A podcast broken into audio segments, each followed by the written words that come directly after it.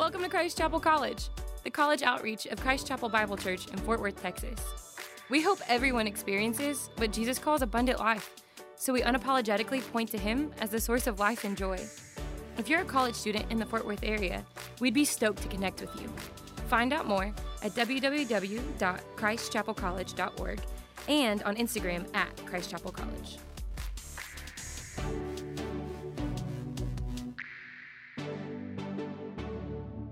Everyone, uh, welcome. My name is Ben Fuqua. I'm the Life Stage 2 pastor at Christ Chapel, which uh, is really just a confusing way of saying I get to oversee the college and the young adult ministry at our church and, uh, and love what I get to do. And uh, specifically honored and, and, humbled that I get to close out uh, this series with us in Jonah today on this podcast. And we'll wrap up uh, this book that we've been in for a, a couple of months now. It is bizarre uh, to think when we started this series, we had no idea uh, that we would be finishing it, recording sermons on our iPhones and closets, and everyone listening to them in isolation in the world that we live in now. Uh, but our God was not surprised by that and has not been surprised, and our God is in control. And, uh, and so here we are, uh, wrapping up Jonah uh, on this podcast. And uh, we we love you guys, and we miss y'all a ton, and we pray for you guys a, a lot. Uh, we hope you're doing well, and uh, just want you to know that even as we wrap up this sermon series, and this being our last uh, sermon for the spring, that we're still here and we're still available to you guys, and we'll be around this summer. Uh, if you want to reach out to us, we'd love to we'd love to connect with you, and we're excited about uh, working hard this summer to prepare for what we hope will be uh, as you guys return uh, our ability to walk alongside you in the fall and and make disciples and and really excited about kind of doubling down on what that looks like and, and going deeper in not only how we make disciples and pour into you guys as as people who are maybe trying to pursue Christ in college, but also how we try to reach those who are far off. And so that'll be a big focus of ours. And uh, if you haven't heard, uh, in the fall when when we get back to school, when we anticipate everyone comes back to school. Uh, we will be in the Common Grounds coffee shop. So the Aardvark is moving on without us, and they're going to rent that space to some other people, and so we're losing the ability to to meet there. Uh, but we literally are moving 20 yards away to this big new awesome coffee shop, uh, Common Grounds. It's going to be a coffee shop and concert venue, and uh, we'll have this whole building, and uh, it'll be a really sweet thing. And excited to see how God uses it. So we're excited to get to worship again with you in there uh, whenever uh, whenever is safe and whenever is allowed. Uh, okay, so let me jump into Jonah. Uh, Jonah is such a gnarly book, and it has been such a gnarly book. He is a bizarre prophet. Let me just quickly summarize where we're at at this point and kind of what's happened because it is not a very typical story that we see with the other minor prophets in the Old Testament. Uh, Jonah is a prophet. God shows up to him, says, Hey, Jonah, I want you to go to Nineveh and I want you to preach uh, of my incoming wrath because they are so far from me. And Jonah gets that call from God and he goes the exact opposite direction. And he gets on a boat and tries to get as far from God's call as possible. God chases him down, sends a storm, the boat's overwhelmed. Jonah functionally talks the sailors into throwing him overboard because they realize he's the problem gets thrown overboard, starting to sink to the bottom of the ocean, hitting rock bottom. God sends a fish to swallow him. And in the belly of this fish, Jonah cries out and is like, What am I doing? What am I doing? Why am I running from you? Um, and just and he hits rock bottom. And the fish, after three days, vomits him out. Jonah gets up, I'm assuming on a beach, brushes himself off, walks into uh, Nineveh, this town full of wicked, horrible, horrible sinners, uh, and preaches probably the laziest sermon I have ever heard. Right? He's he's called to preach this very specific sermon by God, and he just walks into the town and says, "You guys are toast." Right? Like you guys are toast. God's wrath's coming. You're screwed. He doesn't preach mercy. He doesn't preach uh, a path to repentance. He just walks in and preaches the laziest sermon ever, uh, and miraculously uh, God stirs in people's hearts, and the people in Nineveh, the the Assyrians there in that community, they get moved, and they get moved by, I believe, the Spirit of God, and they think, oh my goodness, we are living contrary to God. God's wrath is going to wipe us out if we don't make some serious changes. And so the king of, of Nineveh says, guys, we got to make changes. And there's repentance and there's grieving over their sin and there's uh, change and there's real remorse that they have been living in such a wicked way, contrary uh, to how God would want them to live. And there's this um, kind of brokenness that the, the city of Nineveh undergoes. And then God says, Hey, I see it. I see your brokenness. I see your humility and I am going to save you. I am not going to bring my wrath. And when chapter three ends in Jonah, honestly, if it ends there, it's just a sweet story, man. Make a Hallmark movie about it. How great is that? Yay, Jonah preached it and everybody got saved and they all changed their lives and good ending. But it doesn't end in chapter three. It goes on to chapter four. And chapter four is so bizarre because chapter four is Jonah, a prophet of God, who is pouting because he's angry that God saved these people who have repented. Uh, he is honestly just ticked and he is upset at God that God saved him. And he even yells back at God, I knew you were going to do this. is why I didn't want to come. I knew you were going to be merciful. That's the kind of God you are. You're this merciful God. And I knew if I came and I preached this message, you would have saved him. And this is exactly what I didn't want to happen, God. And it reveals a major, major heart issue that Jonah has, some incredible bitterness where he wanted these people to be wiped off the face of the earth. God relents, saves them, and he is not happy about it. And so that's really where we're at. Um, and we're going to finish out the book with verses 5 through 11 in chapter 4. I'm going to back up just to give you some context. Uh, functionally, as he's as he's throwing a fit, verse 4 the Lord says, Do you do well to be angry? Basically, God looks at Jonah and says, What? what is your deal? Why are you angry? What's why why is this productive for you to be angry? And then I'll pick up in verse 5 and read through verse 11. Uh, this is what it says.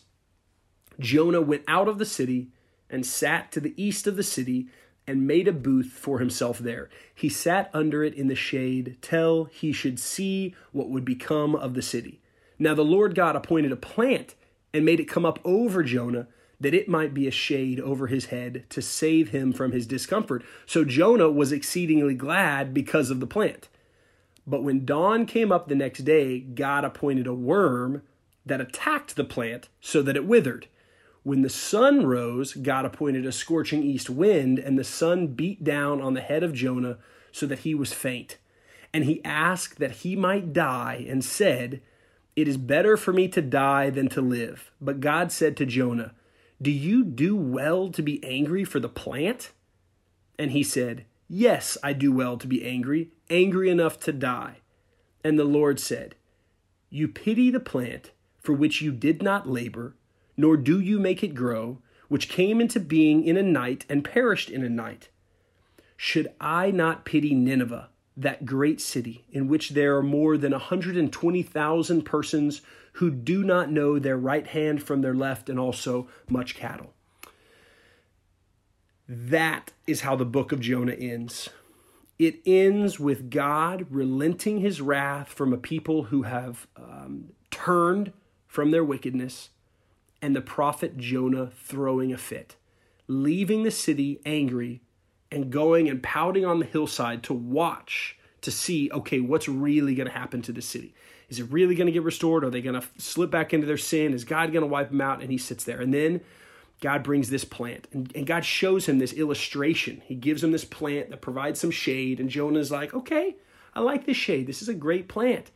And then God takes that shade away and wipes out the plant and sends this, this scorching east wind and this sun that beat down on him. And it reveals in Jonah that Jonah is happy and grieved by a plant that showed up for a day and was a blessing to him. This this living thing that popped up and was a blessing to him for a day and then wiped out. And God is teaching him this lesson here of who are you to be sad and upset about a plant that shows up one day and is gone the next when I, the Lord, should pity a great city where there's all this human life and creation and, and sustenance and and who are you? And so and so the book ends really without a lot of resolution on Jonah's part. We don't know really what happens in Jonah's heart, and we don't really know uh, if he gets it. Um, I would assume he gets it. Uh, I hope he gets it. Um, but the book is left with us hearing God's perspective. And so, what I want to do is, I just want to point out two big truths from this passage. I want to point them out and drag them in front of you, and then let you wrestle through what do you do with these two truths. Because um, the reality is, there is um, bitterness in Jonah's life. He wasn't upset with the Ninevites for no reason. He was upset with the Ninevites probably for really good reason. And we talked about this in, in past podcasts and sermons on Jonah. They were an awful, wicked people.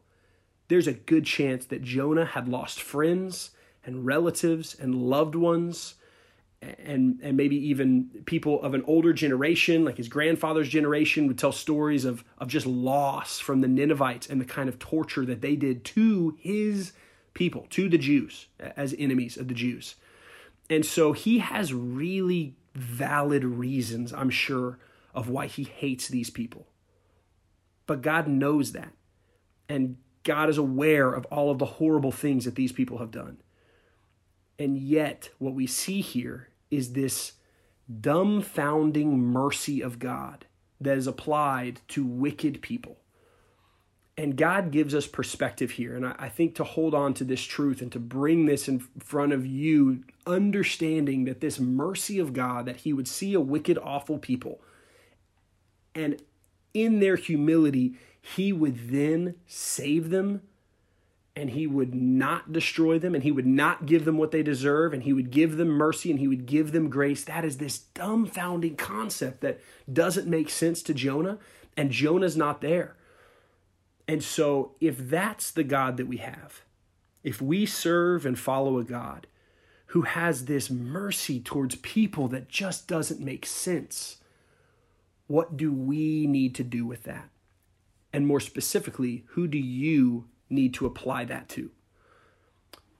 Who in your life do you need to forgive? Who in your life do you look at their life and say, no way? You don't root for their successes. You don't want to see God bless them. You don't want to see God help them. You don't want to see the world help them. You want them to pay for what they've done. You want them to hurt. You want them to be lonely, maybe in extreme cases, maybe in subtle cases. I, I want us to read this passage and check our hearts to say, man, where, where is there bitterness and forgiveness that's unresolved in our own lives? Now, where are the people uh, or the situations that we just have had a hard time forgiving?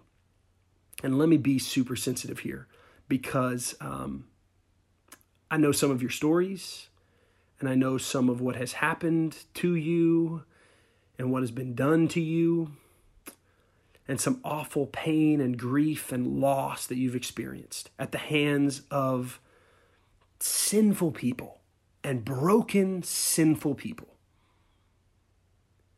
We have a God who looks at sinful, broken people and in a dumbfounding way that doesn't make sense to us, offers mercy to those who would turn back.